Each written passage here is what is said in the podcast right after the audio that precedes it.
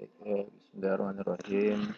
Assalamualaikum warahmatullahi wabarakatuh. Alhamdulillah segala puji dan syukur kita sampaikan ke hadirat Allah Subhanahu wa taala karena dengan rahmat dan uh, nikmat yang telah diberikannya kepada kita maka kita bisa terus um, dalam kondisi terbaik ya mudah-mudahan mengikuti kuliah online dan juga dalam kondisi yang sehat. Alhamdulillah kita sudah juga memasuki bulan Ramadan. Mudah-mudahan di bulan ini kita bisa memaksimalkan ibadah, uh, amal soleh dan sehingga dosa-dosa kita diampuni dan memperoleh derajat takwa dan juga uh, agar Allah segera mengangkat ya wabah yang sedang melanda negeri kita dan dunia pada umumnya.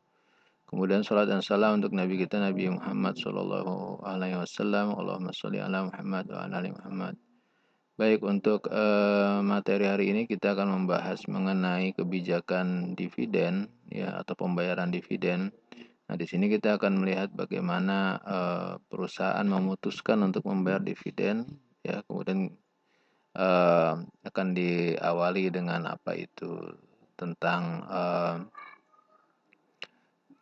sega apa secara ringkas ya. Dalam pembayaran dividen ini uh, prosedurnya apa saja kemudian juga ada uh, beberapa teori ya yang terkait dengan pembayaran dividen.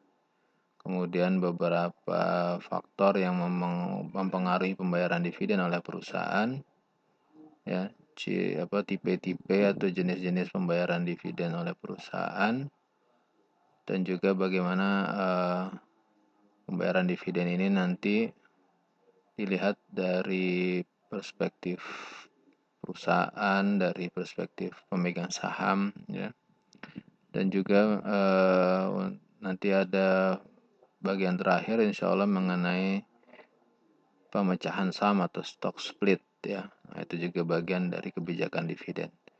Baik uh, itu untuk hari ini sebagai pendahuluannya. Bismillahirrahmanirrahim. Uh, sekarang kita lihat mengenai pembayaran dividen. Apa yang dimaksud dengan pembayaran dividen atau payout policy ya di slide keempat. Nah, di sini uh, maksudnya adalah kebijakan dari perusahaan yang terkait dengan pembagian dana ya pembagian uang kepada pemegang saham. Ya.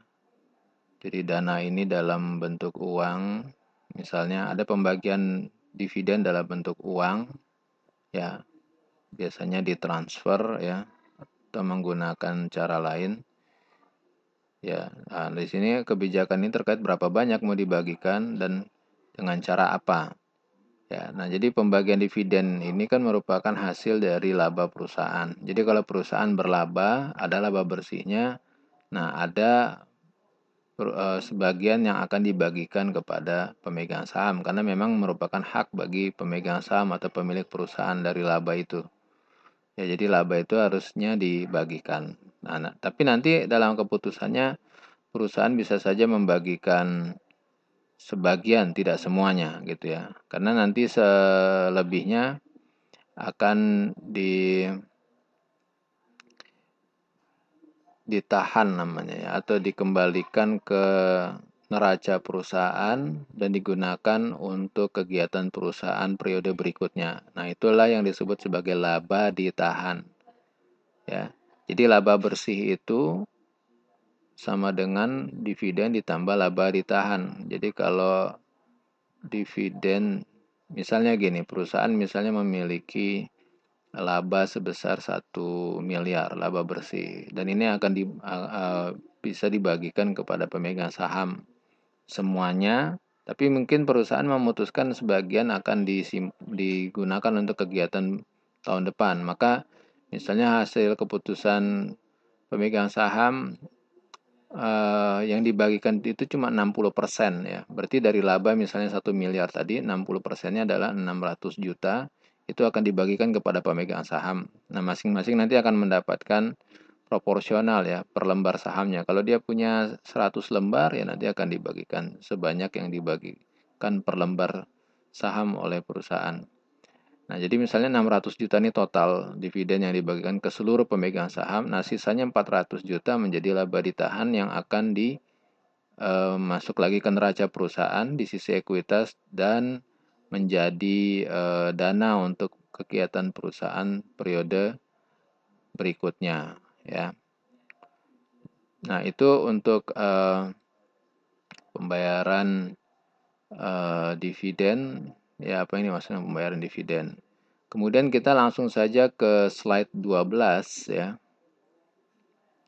Ya, di slide 12 ini ada yang namanya the mechanics of payout policy atau prosedur pembayaran dividen. Ya.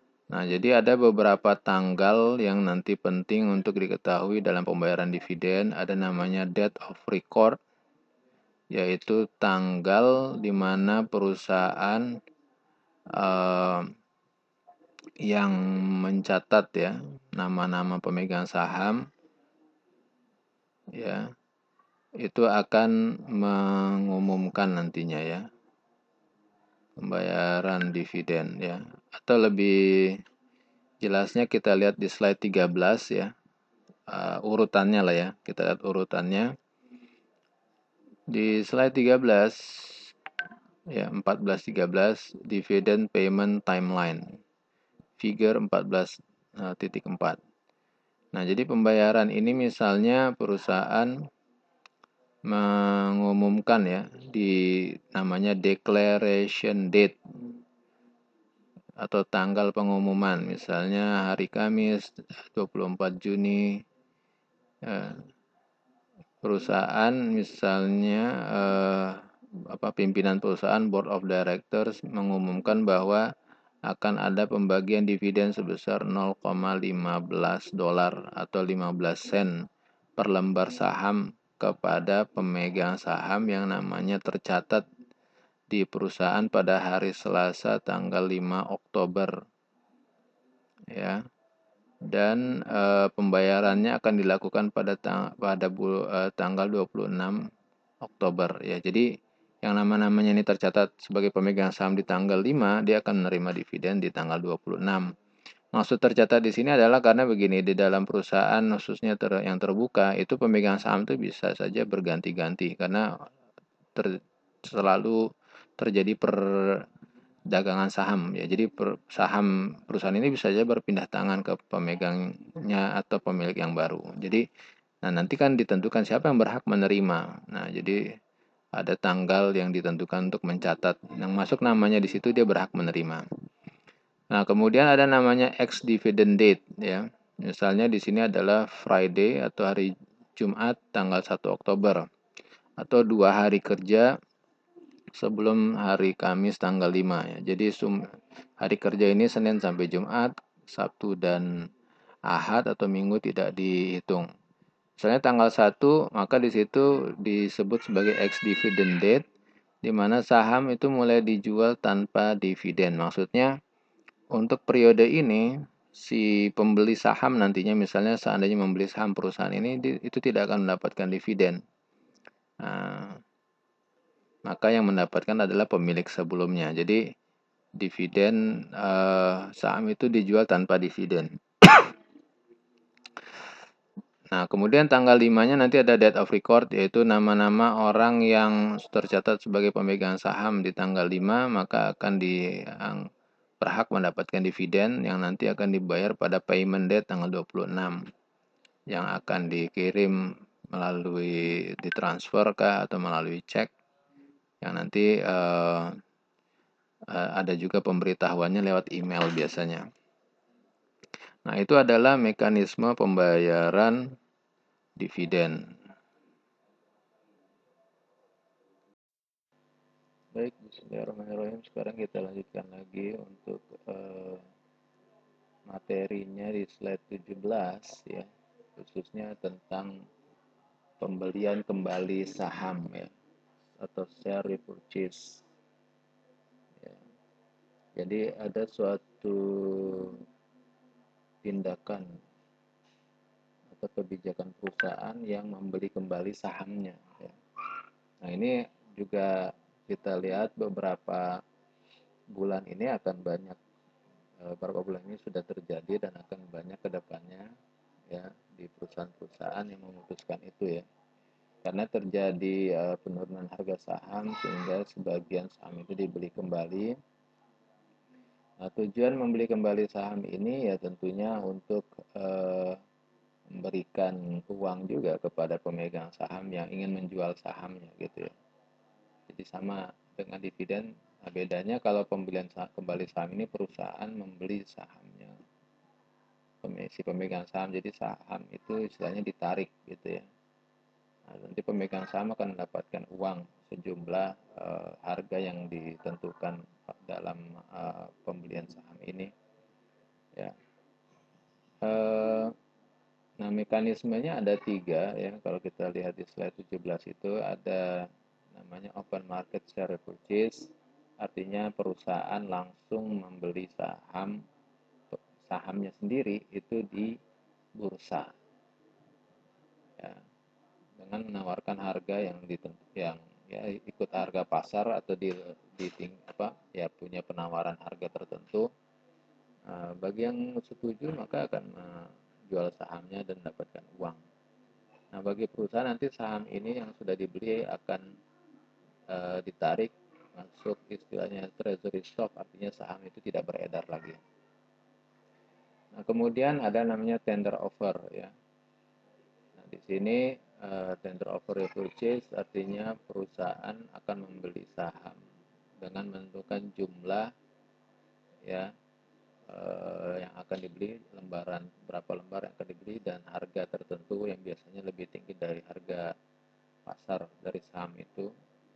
Ya, dan itu diumumkan kepada pemegang saham. Ya, jadi kalau sebelumnya lewat bursa kalau ini diumumkan ya, tanpa jadi jadi apa tanpa lewat bursa pun juga bisa. Kemudian yang ketiga adalah Dutch auction ya.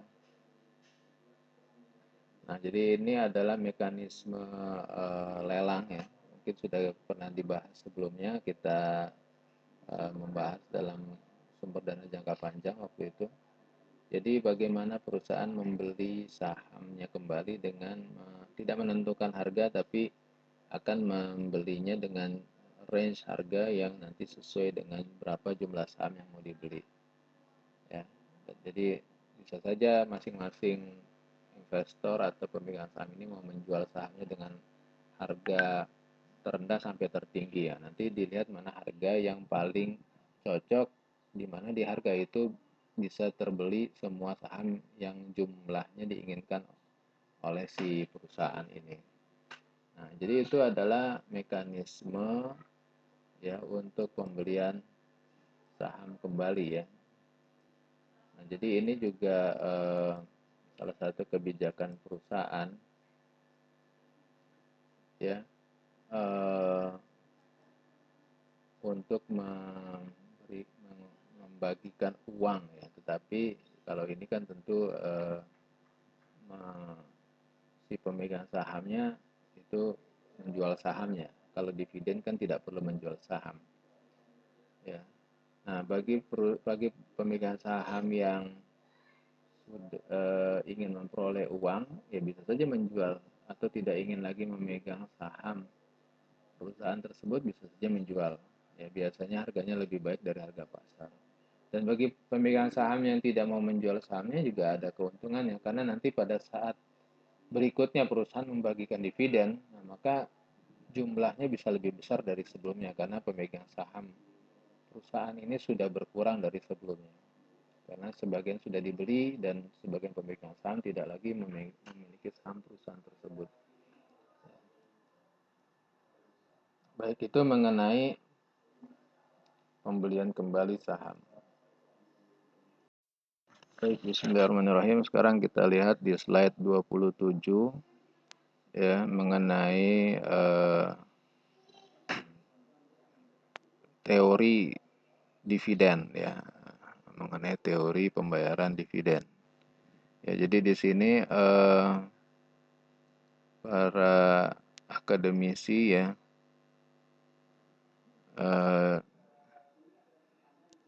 melihat ya bagaimana fenomena pembayaran dividen ini apa e, dasarnya bagaimana bisa perusahaan membayar dividen apa motivasinya apa manfaatnya gitu ya.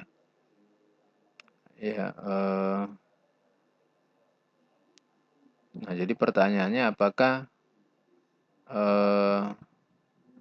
pembayaran dividen ini ya di ya sebelumnya juga bisa lihat di slide 26 ya slide 26 kemudian slide 27 bagaimana pembayaran dividen ini bisa berpengaruh kepada nilai perusahaan. Nah itu yang penting.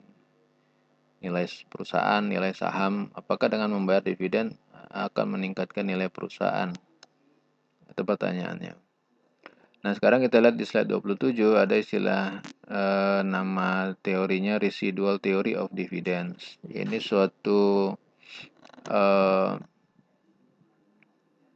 istilahnya teori yang mengatakan bahwa eh, dividen yang dibayarkan oleh perusahaan seharusnya dilihat sebagai residual atau sisa ya. Nah, sisa di sini maksudnya artinya kalau perusahaan ingin membagikan dividen, maka dividen bisa dibagikan kalau perusahaan sudah mengalokasikan dana dari laba tadi kan ada laba bersih eh, kemudian ditahan sejumlah eh, kebutuhan dana untuk investasi atau proyek perusahaan di periode selanjutnya, di periode berikutnya. Nah, kalau misalnya sudah terpenuhi, maka kalau ada sisanya bisa dibagikan sebagai dividen. Nah, itu maksudnya.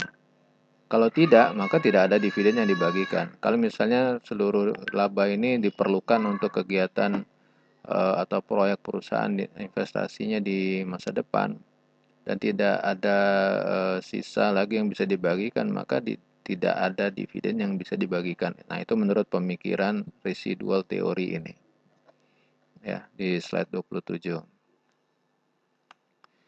Nah, maka untuk itu perusahaan ya di slide 28 bagaimana cara menentukannya? Maka perusahaan akan menentukan eh, berapa jumlah pengeluaran atau namanya capital expenditures ya yang di atau pengeluaran investasi perusahaan untuk proyek-proyek yang uh, akan dilakukan perusahaan. Dan di, di situ nanti kan proyek ini akan dilihat uh, studi kelayakannya ya kelayakan investasinya. Misalnya dilihat dari NPV ya net present value. Nah, jadi yang net present value-nya positif bisa jadi akan dilakukan perusahaan dan uh, dananya harus diinvestasikan di situ Nah, kemudian nanti harus dilihat berapa porsi untuk pembiayaan proyek ini berapa persen ekuitas, berapa persen utang. Nah, ya. Nah, jadi dari sini nanti baru perusahaan akan memutuskan kalau misalnya dana dari laba itu di, sudah dibayarkan, uh, sorry, dana dari laba itu sudah dialokasikan untuk investasi, dan ternyata masih ada lebihnya yang bisa dibayarkan sebagai dividen, maka ada pembayaran. Kalau tidak ada lebihnya, maka tidak ada dividen yang dibayarkan karena seluruh laba sudah ditahan, sudah digunakan untuk kegiatan atau proyek perusahaan di periode berikutnya. Oke. Nah, kemudian di slide 29 ada juga eh, namanya dividen irrelevance theory. Ya, ini menurut Miller, Modigliani dan Miller ya menurut mereka dalam dunia yang perfect atau sempurna ya banyak asumsi ya misalnya tidak ada pajak ya kemudian tingkat bunga yang sama dan asumsi-asumsi lainnya uh, nilai perusahaan itu ditentukan oleh uh, arus kas ya laba arus kas dan uh, biaya modal perusahaan ini. Ya, jadi artinya kalau perusahaan membagikan dividen itu menurut mereka ya apakah dibagikan sekian persen dan ditahan sekian persen itu tidak ada pengaruhnya ke nilai perusahaan menurut mereka. Ya, tetapi itu tentu uh, dalam kondisi dunia yang perfect menurut mereka. Asumsinya itu, asumsinya tidak ada pajak dan uh, tidak ada biaya transaksi. Ya, dan tentu ini tidak sesuai dengan kenyataan ya, karena di dunia ini ada pajak dan ada biaya transaksi. Ya. Nah, itu yang uh, menurut pendapat Modigliani dan Miller yang bisa dilihat di slide 29. Ya. Kemudian uh, ada namanya clientele effect ya. Nah, jadi perusahaan itu bisa memuaskan pemegang sahamnya atau pemegang saham itu juga ada jenis-jenisnya. Ada yang menginginkan dividen, dalam jumlah besar ya atau selalu dibayarkan. Ada juga yang tidak semua maksudnya begini semua pemegang saham tentu menginginkan dividen tapi ada yang ingin dibayar rutin dividennya. Jadi mereka ingin mendapatkan pembayaran rutin dividennya setiap tahun dan harus selalu meningkat jumlahnya. Ada juga investor ya yang tidak seperti itu. Jadi mereka hanya mengingin tidak perlu setiap tahun, misalnya tahun ini tidak atau beberapa tahun, tapi nanti harus terjadi peningkatan dari sisi uh, ya apakah dividen atau dari sisi harga saham sendiri. Ya, jadi lebih melihat ke value-nya. Nah, atau uh, mereka melihat kalau perusahaan membagikan banyak dividen nanti tidak ada laba ditahan, tidak ada proyek maksudnya. Nah, jadi mereka juga tidak menginginkan, jadi tidak perlu uh, setiap tahun atau kalaupun dibayarkan tidak perlu besar. Nah, jadi ada namanya uh, jadi perusahaan apa uh, perusahaan dengan kebijakan dividen yang besar dia bisa menarik investor yang menginginkan dividen yang besar, misalnya para pensiunan misalnya. Nah, atau perusahaan yang kebijakan dividennya kecil atau tidak ada sama sekali, nah, mungkin bisa juga menarik investor dengan preferensi yang sesuai dengan kebijakan dividen itu. Ya. Nah, jadi eh, itu mengenai teori dividen ya. Dan eh, di dalam dividen ini juga di slide 32 itu ada namanya uh, informational content ya. Jadi kebijakan dividen atau pengumuman pembayaran dividen itu mengandung informasi yang bisa uh, dianggap uh, positif ya buat buat perusahaan. Ya dan itu uh, bisa juga mempengaruhi harga saham perusahaan. Ya atau menurut perspektif agensi cost theory bahwa perusahaan yang kom, berkomitmen untuk membayar dividen itu akan memastikan uh, pemegang saham bahwa manajer tidak akan membuang-buang uangnya. Ya nah jadi ini ada semacam uh, bisa ditangkap ya. Jadi ada ada suatu informasi atau sinyal bahwa perusahaan ini yang bayar dividen berarti perusahaannya bagus berkomitmen dan juga di masa depan dia akan kinerjanya bagus. Nah, itu uh, apa uh, semacam informasi yang terkandung dalam uh, dividen, pembayaran dividen.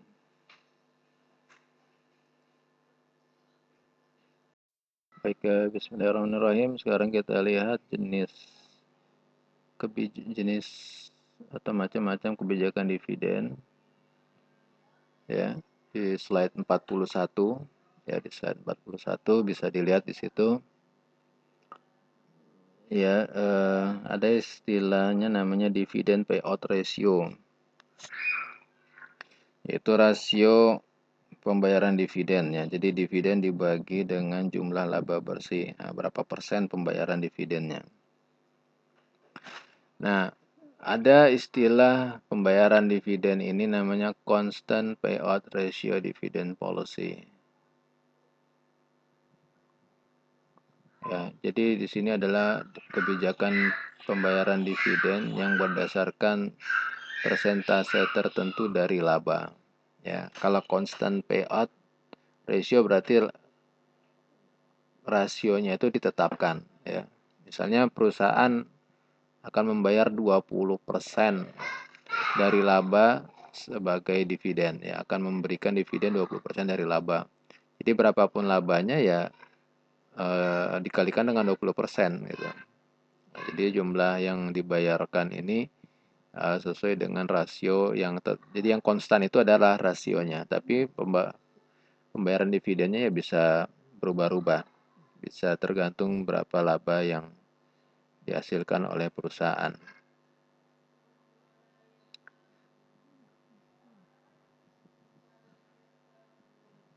Uh, kemudian um, mengenai pembayaran dividen ini ya di slide 43 ya ada pembagian dividen secara reguler atau regular dividend policy. Ya jadi bisa dibayar dalam jumlah yang tetap ya. Bisa dibayar jumlah yang tetap dalam setiap periode yaitu namanya regular dividend policy.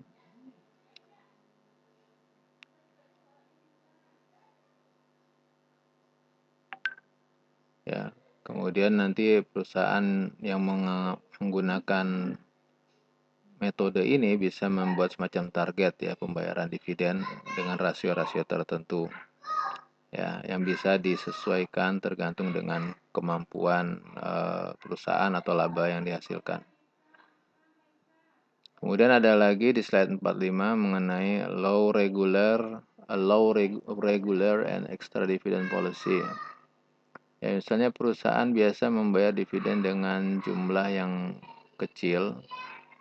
Nah, kemudian di suatu waktu perusahaan membayar dividen additional atau ekstra.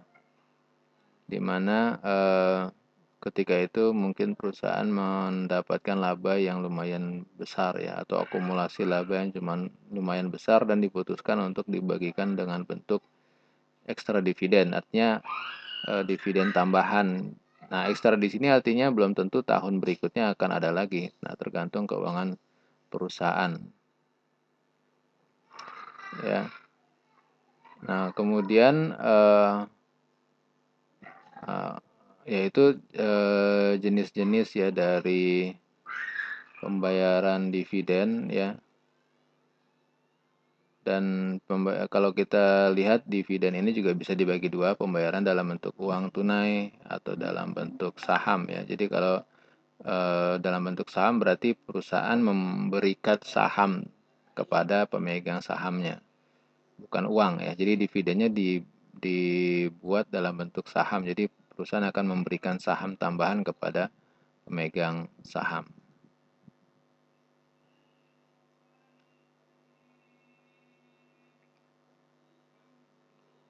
Oke, jadi itu uh, mengenai jenis-jenis pembayaran dividen.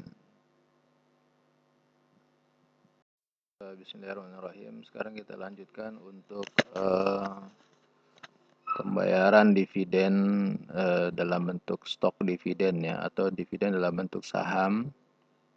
Ya, jadi di slide 46 ini bisa dilihat bahwa pembayaran dividen bisa dilakukan dengan memberikan eh, pemegang saham itu saham lagi. Jadi diberikan dalam bentuk saham bukan uang.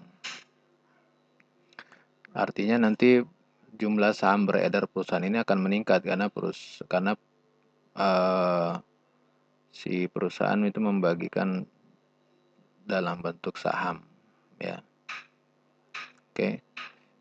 uh, eh, kemudian kalau dari sisi pencatatannya ya kita bisa lihat di slide 47 misalnya contoh uh, Garrison Corporation ya ini adalah neraca dari perusahaan tersebut khususnya untuk bagian ekuitas ya, untuk bagian saham dan uh, yang terkait dengan saham lainnya. Di situ ada saham preference atau prefer stock tiga, nilainya 300 ribu dolar. Kemudian ada common stock ya. Nilainya eh, 100 ribu lembar dikali 4 dolar per lembarnya ya. Jadi eh, jumlahnya adalah 400 ribu dolar kemudian paid in capital in excess of par yaitu selisih harga saham nilainya di neraca dengan nilai saham ketika pertama kali dijual di bursa ya atau di pasar modal. Nah, itu ada nilainya misalnya 600 ribu dolar. Kemudian eh, laba ditahan atau itu laba ditahan laba yang tidak dibagikan ya diakumulasi ya dalam beberapa tahun misalnya nilainya sekarang 700 ribu dolar Nah, totalnya adalah 2 juta dolar. Nah, ini adalah kondisi di neraca perusahaan Garrison Corporation ini. Nah, kemudian eh, pembayaran ini eh, perusahaan memutuskan ya di slide 48 bisa kita lihat di situ bahwa perusahaan memutuskan untuk membayar dividen sebanyak 10% dalam bentuk saham. Ya, dividen dalam bentuk saham. Sebanyak eh, 10% ya 10% dari apa? Dari jumlah saham. Jumlah saham perusahaan ini kan kalau kita lihat di slide yang uh, slide nomor 47 ya. Itu uh, nilainya uh, jumlahnya ya, jumlahnya itu 100.000. Jumlahnya 100.000. Maka untuk uh, 10% dari 100 ribu adalah 10 ribu ya kan? 10% dari 100 ribu adalah 10 ribu. Maka perusahaan akan membayarkan dividen dalam bentuk eh, saham yang totalnya adalah 10 ribu lembar. Nah itu maksudnya. Ya. Jadi eh, di sini perusahaan akan membayarkan kepada pemegang saham ya dan artinya nanti eh, setiap pemegang saham itu juga akan mendapatkan 10%. Misalnya kalau si pemegang saham ini punya 1000 lembar saham, maka dia akan mendapatkan 10%-nya. Yaitu 100 lembar. Ya kan? Kalau si pemegang saham misalnya punya 2000 lembar saham maka dia akan mendapatkan 10 persennya atau 200 lembar saham baru. Jadi bertambah sahamnya. Oke? Dan harga pasar saham ini di di uh, pasar modal adalah sebesar 15 dolar per lembar saham. Nah setelah terjadinya pembayaran saham dalam bentuk uh, dividen uh, dalam bentuk saham ya pembayaran dividen dalam bentuk saham maka terjadi perubahan ya beberapa uh, bagian di neraca ya. Kalau kita lihat di slide 48 itu misalnya uh, yang berubah adalah common stocknya atau saham biasanya itu berubah ya karena jumlahnya bertambah ya kan? Tadinya 10 100.000 menjadi 110.000 sehingga nilainya menjadi 110.000 dikali 4 dolar ya. E, jadi nilai saham di neraca itu 4 dolar. Nah jadi berbeda dengan nilai atau harga saham di pasar yaitu 15 4 dikali 110.000 sama dengan 440.000 dolar. Uh, kemudian uh, yang berubah lainnya adalah paid in capital in excess of par ya.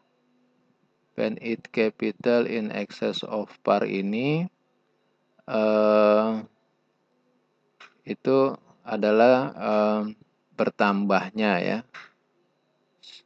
uh, jumlahnya bertambah ya. Kalau tadi sebelumnya uh, nilainya 600.000 sekarang menjadi 710.000 berarti terjadi peningkatan sebesar 110.000 ya. Dan kita lihat laba ditahannya juga berkurang jadinya ya 550 dari 700.000 di slide 47 kemudian slide 48 menjadi 550.000. Nah, jadi eh, caranya begini ya. Kalau kita lihat kan eh, dari laba ditahan ini maka itu yang akan didistribusikan kepada eh, account atau angka atau bagian lain di ekuitas itu yaitu laba eh, apa namanya saham biasanya atau common stocknya. Jadi eh, dari pembagian saham dividen dalam bentuk saham ini maka ada sebesar 150.000 yang akan diambil dari laba ditahan atau return earning ya. Return earning laba ditahan. Nah 150.000 di mana 40 ribunya akan masuk ke common stock ya. Karena terjadi penambahan uh, jumlah saham sehingga 440 ribu jadinya dan sisanya 110 ribu lagi akan masuk ke paid in capital in excess of par. Nah 150 ribu ini uh, adalah hasil dari uh, harga saham di pasar dikali dengan jumlah saham yang akan dibagikan sebagai dividen yaitu 10.000. Jadi 15 kali 10.000 sama dengan 150.000. Tetapi dari sisi total tidak berubah ya, tetap jumlahnya itu uh, 2 juta dolar ya. Kalau kita lihat di slide 247 dan 48 itu uh, sama saja sebenarnya. Ya tidak terjadi uh, perubahan uh, nilai ekuitas tapi angka-angka di dalamnya yang berubah. Tapi totalnya tetap sama ya. Baik itu penjelasan mengenai stok uh, dividen baik Bismillahirrahmanirrahim sekarang kita lanjutkan uh, untuk pembayaran dividen uh, keuangan ada istilahnya stock split ya atau pemecahan saham ya. Nah, di slide 50 itu bisa dilihat ya keterangannya mengenai stock split ini. Ya, eh, stock split ini eh, adalah pemecahan saham ya. Misalnya sahamnya eh, dari satu lembar dibagi dua jadinya ya atau dari satu akan dipecah menjadi tiga, empat atau lima gitu ya. Nah, nanti ya artinya saham ini nanti akan lebih banyak jumlahnya. Ya, tujuannya agar eh, harga per lembar saham ini menjadi lebih rendah ya. Jadi tujuan itu supaya saham ini lebih banyak diperdagangkan, lebih sering diperdagangkan di bursa ya. Kalau saham itu terlalu mahal harganya akan mengurangi minat investor untuk membeli atau memperjualbelikan saham itu. Akan sus akan akan sulit, sulit ya karena tidak banyak orang yang bisa um, membeli saham tersebut atau tidak terlalu tertarik jadinya. Ya. Nah, ini di slide 50. Kemudian uh, misalnya um, split ya atau stock split itu ada namanya split uh, two for one ya di slide 51 Anda bisa lihat di situ split uh, split two for one ini artinya satu saham menjadi dua atau uh, artinya terjadi peningkatan jumlah saham sebanyak 100% ya kan Tadinya satu menjadi dua. Kalau sahamnya misalnya 100 ribu, dia akan menjadi 200 ribu. Atau kalau sahamnya 200 ribu, dicontoh di slide 51, dia akan menjadi 400.000.